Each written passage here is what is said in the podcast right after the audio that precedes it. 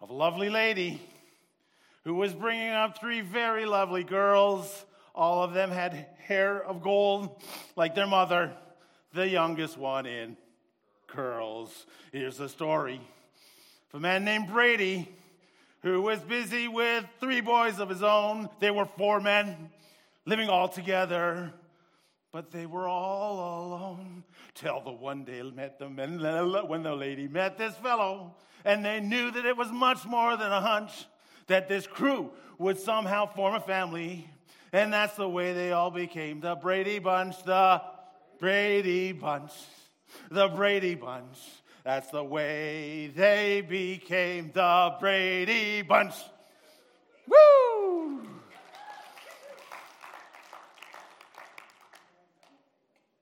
The story of life, the song created. What a wonderful, bouncy song. If there was a song that was made to fit out your life, what would that, that song sound like? What is the song of your life? I was going to kind of try and do the, the Fresh Prince of Bel Air song.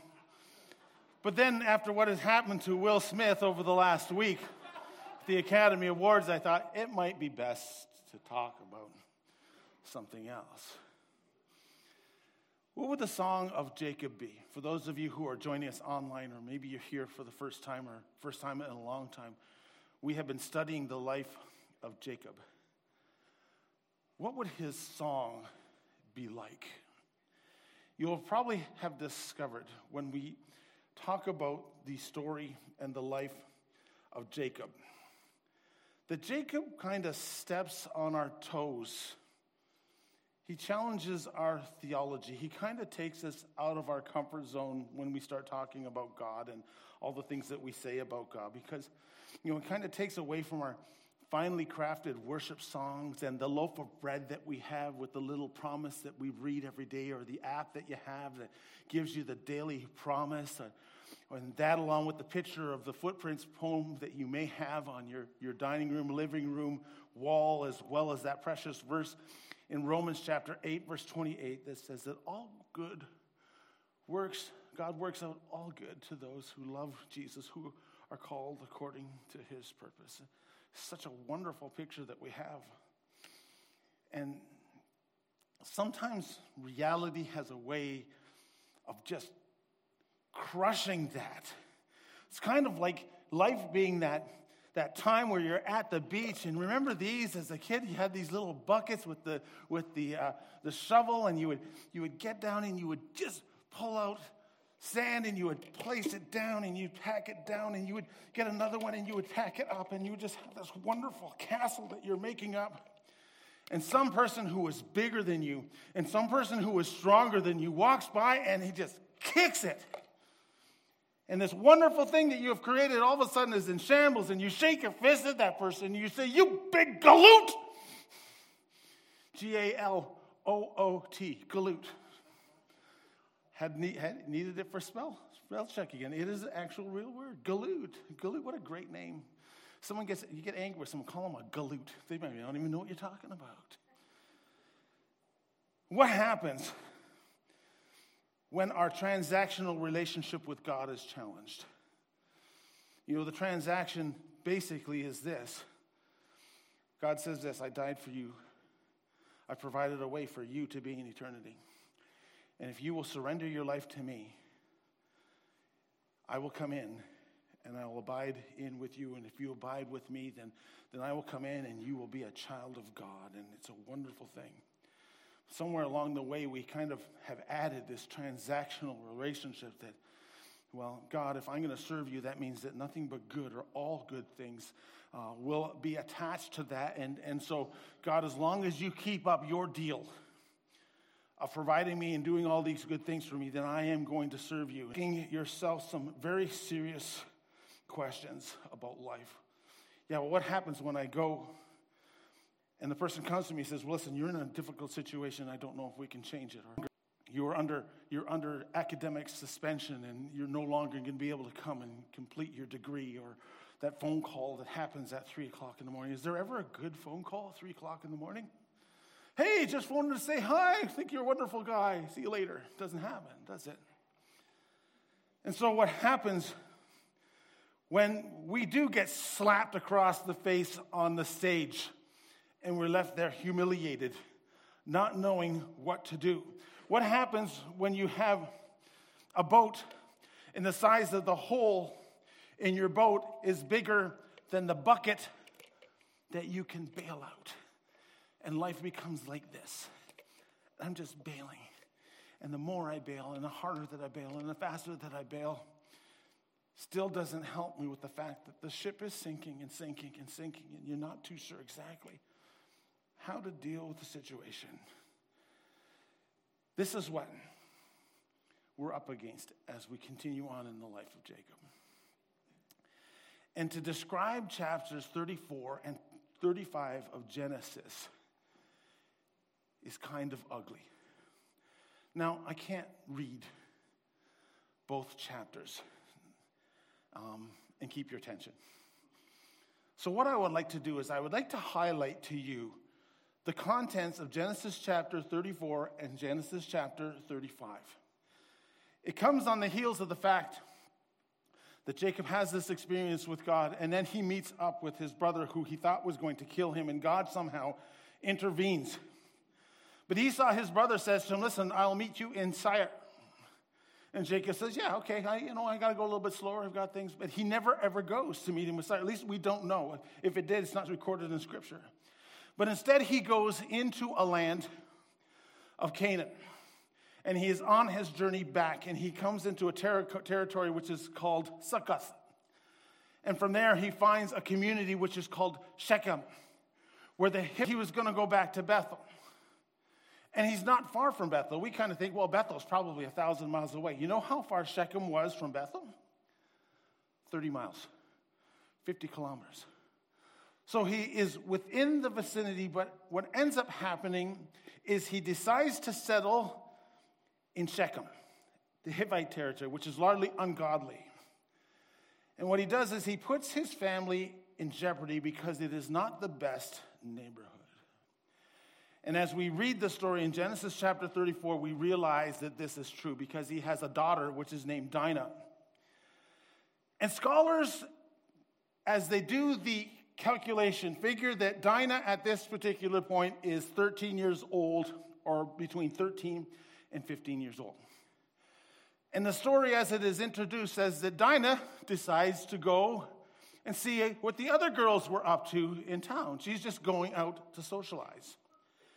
And so, as she's out there and, and talking with the girls, and I don't know whether they're painting toenails or whether they're just sitting around and, and, and at the malt shop or whatever the case is, whatever, put, put the picture in you want.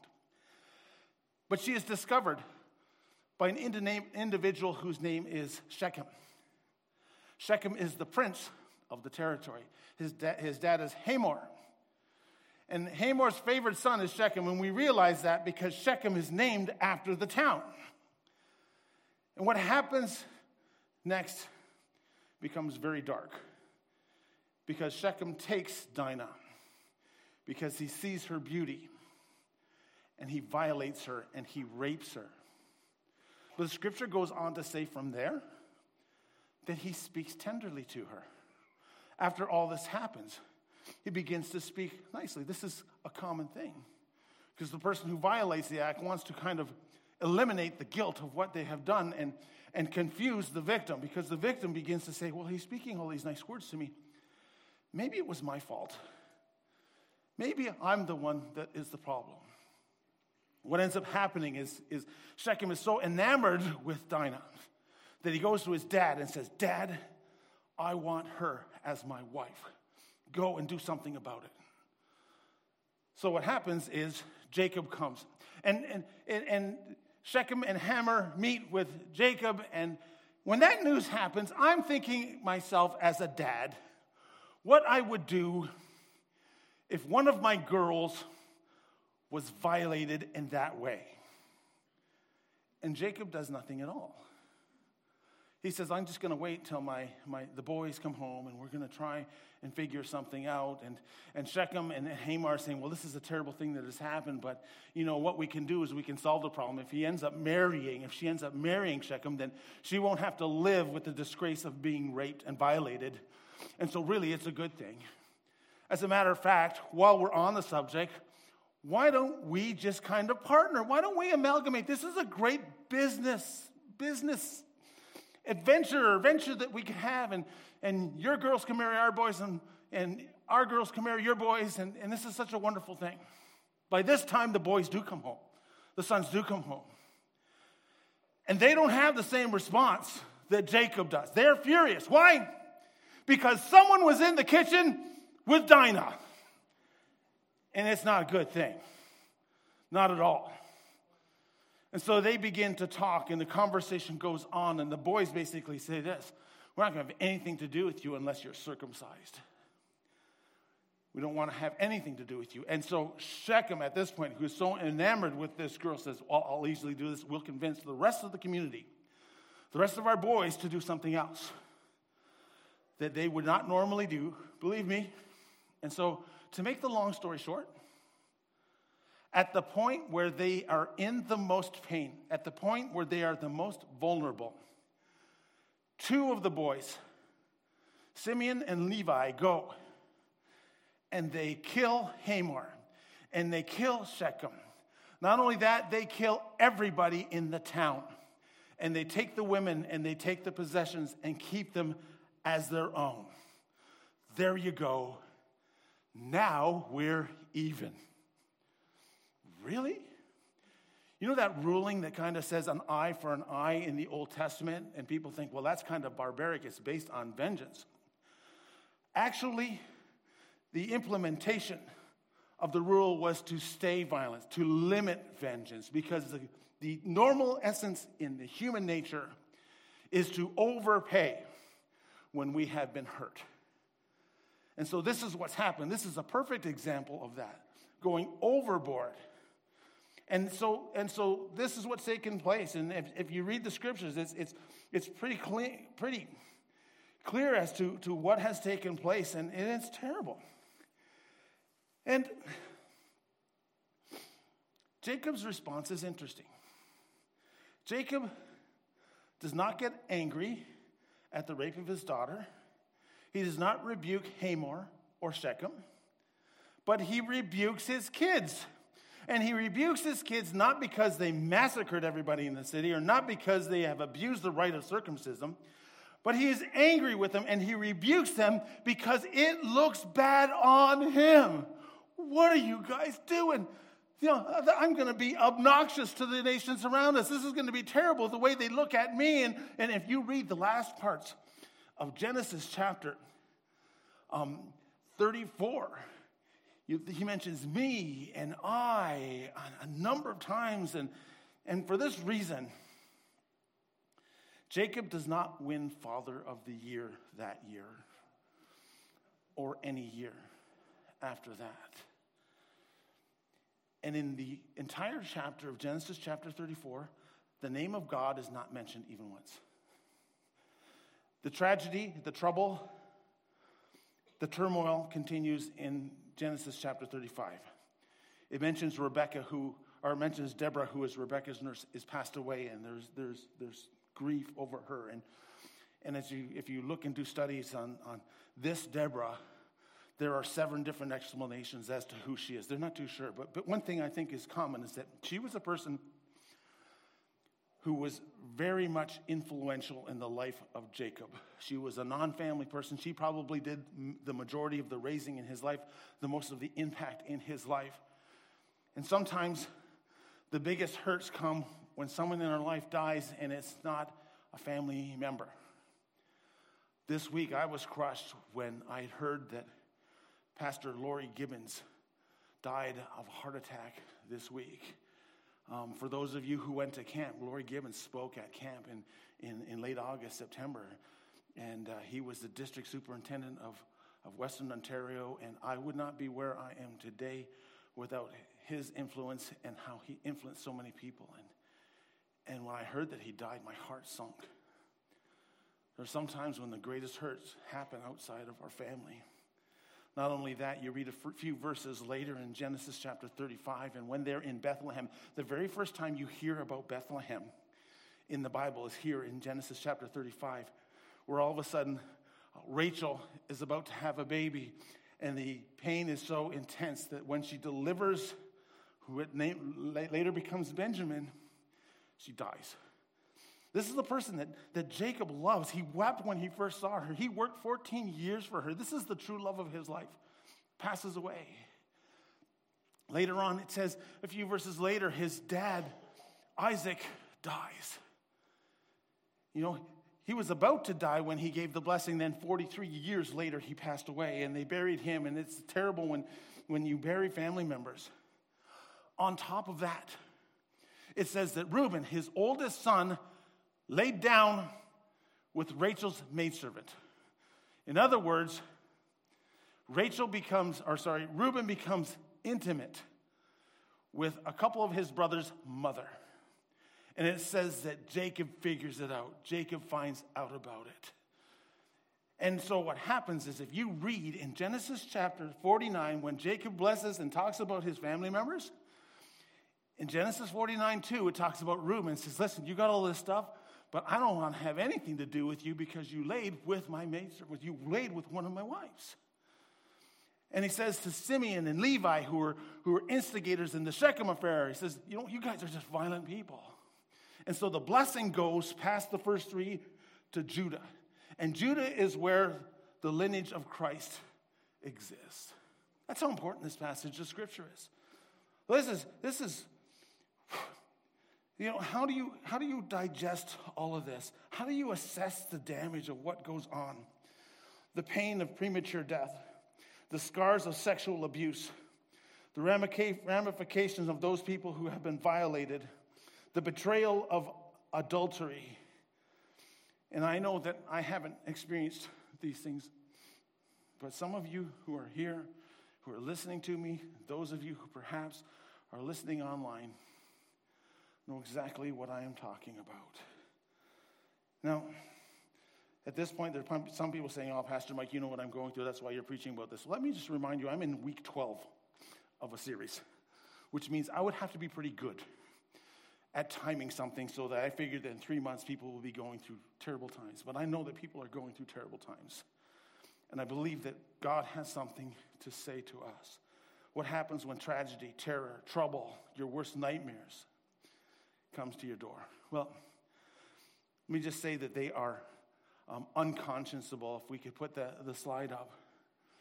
They're unconscionable. They're unwelcome. They're unexpected. They become unbeknownst, and we are often unprepared. And many of the things we go through are unexplainable, and many times they leave us undone. C.S. Lewis has a powerful statement. He says this God whispers to us in our pleasures, He speaks to us in our conscience, but He shouts in our pains. It is His megaphone to rouse a deaf world. Maybe you're here today, this morning, and God is speaking to you with His megaphone. I'm not too sure if I can say words that will be able to help you ex- go through what you are going through. Um, and before you wave your white flag and give up, let me just tell you something. That in between the tragedy of Genesis chapter 34 and in between the tragedy of Genesis 35, there is an island. There is a passage of hope that God draws us to. So if I could just read to you the verses in Genesis chapter 35, which is the island which God does to save and help Jacob. And then I want to just kind of give you some, some things that I think are important for us to understand today as a church or as individuals who are just dealing with life when it has conked us over the head. Genesis 35, verse 1 says this it Then God said to Jacob, Arise and go up to Bethel and dwell there and make an altar there to God, who appeared to you when you fled from the face of Esau your brother. And Jacob said to his household and all who were with him, Put away the foreign gods that you are among you, purify yourselves and change your garments. Then he said, then he then and then let us arise and go up to Bethel and, and let us make an altar there to God who answered me in the day of my distress and has been with me in the way which I have gone. So they gave Jacob all the foreign gods which were in their hands and the earrings which were in their ears, and Jacob hid them under the terebinth tree which was by Shechem. And they journeyed, and the terror of God was upon the cities that were around them, and they did not pursue the sons of Jacob. And so Jacob came to Luz, which is Bethel, which is the land of Canaan, and he had all the people who were with him. And he built an altar there and called the place El Bethel, because there God appeared to him when he fled from the face of his brother. And God said to him, Your name is Jacob, but you will no longer be called Jacob, but your name will be Israel. So he named him Israel. And going on into verse 11, it says, And God said to him, I am Almighty, El Shaddai. That's where the term is, El Shaddai in the Bible. This is kind of where we get it. I am Lord Almighty. Be fruitful, increase in number. A nation and a community of all of nations will come from you, and kings will be among your descendants. The land I gave to Abraham and Isaac, I also give to you, and I will give this land to your descendants after you. Then God went up from him at a place where he had talked with him. And Jacob set up a pillar, a stone pillar at the place where God had talked with him, and he poured out a drink offering on it. He also poured oil on it, and Jacob called the place where God had talked with him Bethel. This is the first revival recorded in Scripture. Interesting to note. And in Genesis chapter 34, God's not mentioned at all. In Genesis 30, 35, God, or a variation of God's name, is mentioned 22 times. And here's the thing you need to realize as we talk about this that it's God that was the one that was initiating the revival. God is the one who calls him back. The thing is this you can pray for revival and you can even kind of prepare for revival, but you can't program revival. That's something that God does on his own. I also want to note that it happens in probably one of the most darkest times, at this point, the darkest time in their history. God begins to show up. And for what it's worth, for you who are here today, and maybe you are suffering, you're going through a difficult time, or maybe you are here and you're not, and this is for the future for you. Here are some things in this island in Genesis chapter 35 that God talks about. The first thing he says is this you need to return to Bethel. The first thing God had to do is to allow Jacob to return to the place where he wanted him to be in the same. He was in the vicinity, but he didn't. Instead, he subjected his family to unhealthy environment. Jacob had to get himself back to where he saw and experienced God's presence. Let me just say this that there are times when we have to do the same thing ourselves. When you're going through the toughest times, when you're dealing through the roughest experience, when you have trouble and when you have tragedy and when you have treasure, the first thing you need to do is take a look at where you are. There are times when God says, Hey, why don't you come back to the place where you were before to be aware of where you are? How do I get myself back to Bethel? First of all, you take a look at where you are and you remember where God was before and you go there. It's kind of like Revelation when, when the angel is talking to the church of Ephesus and he says, Listen, get yourself back to your first love. Be aware of what you've fallen from and come back to Him and give your life completely, total to Him. Return to Bethel. The second thing that's important to note is He tells us to rid yourself of the idols. And this is an important thing because there are steps that are seen here. Jacob says to his whole family, we need to get ourselves to a point where we are obedient without hesitation. We need to get rid of the idols before the idols get rid of you. And if you've been joining us along in this whole thing, Rebecca had a number of idols. She was hiding him from her father Laban. Who knows that those, those idols may still have been there and, and, and have been subject to making his life miserable? We need to give up the idols. We don't have revival because we're not singing the right songs or because the pastor's not preaching on the right sermon. The reason we don't experience revival is because we've not given up the idols. And so you'll see a few things. He says, Get rid of them. That's the starting act. And then he says, Purify yourselves. That's the spiritual act.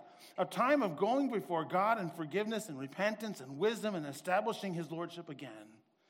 Then after that, he says, he says this put on new clothes.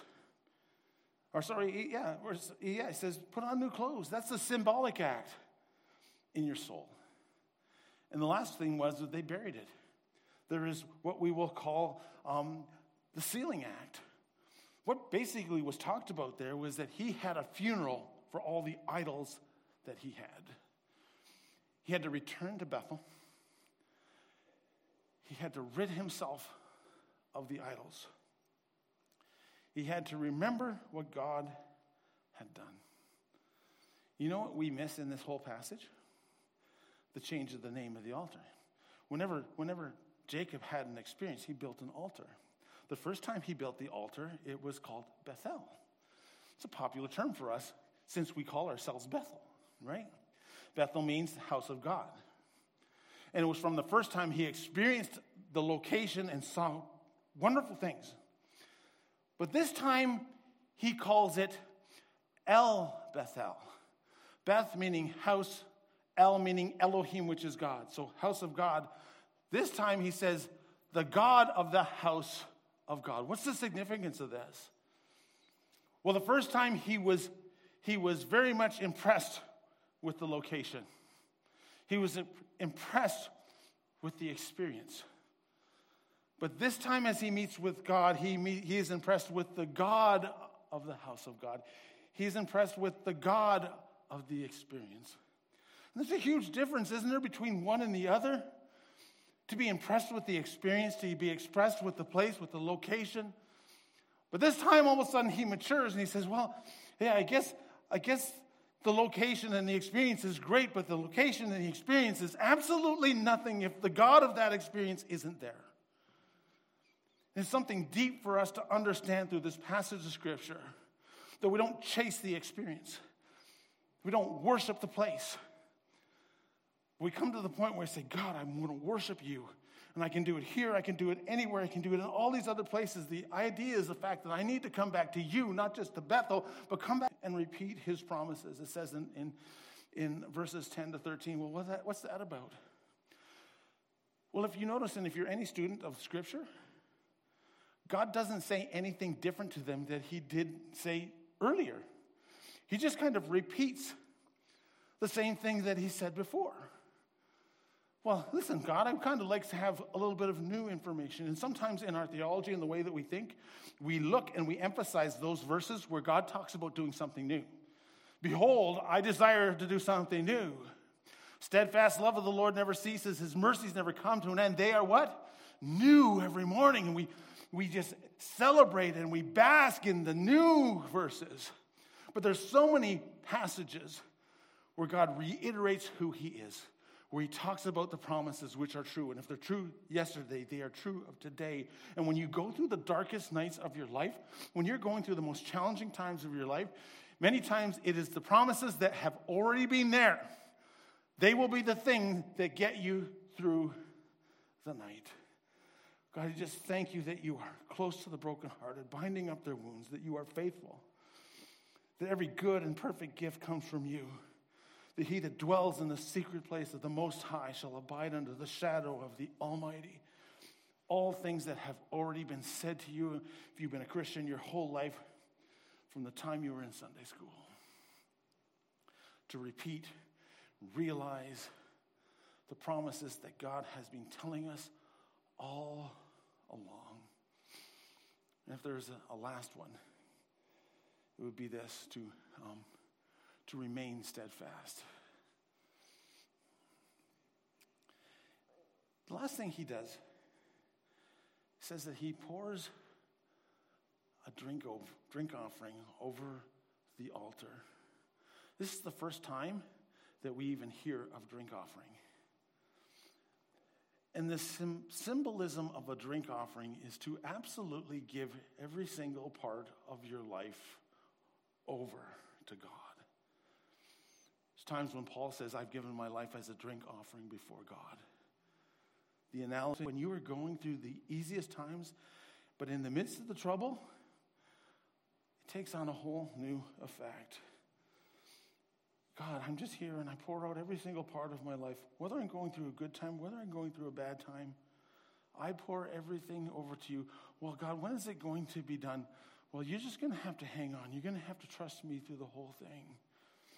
But what I want you to do is no matter what situation you are in, I want you to give me all of your life.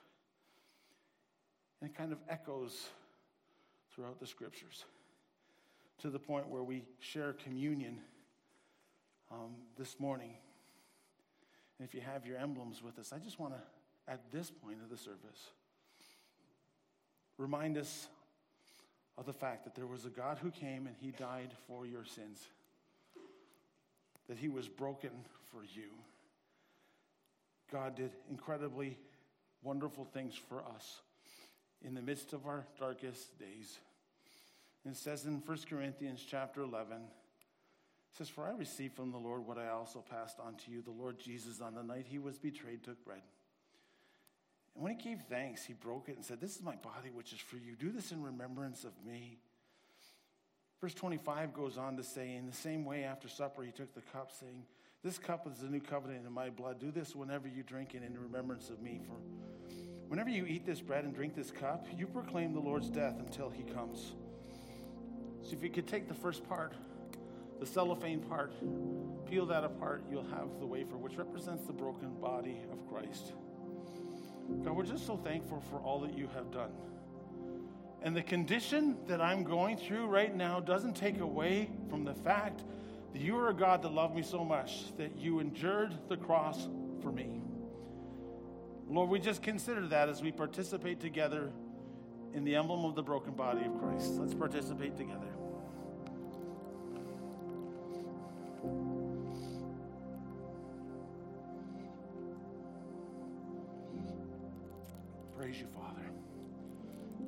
Open up the second container, which is the grape juice, it represents the blood that was shed for us on the cross so that your sin could be forgiven. If you don't know Jesus, you can.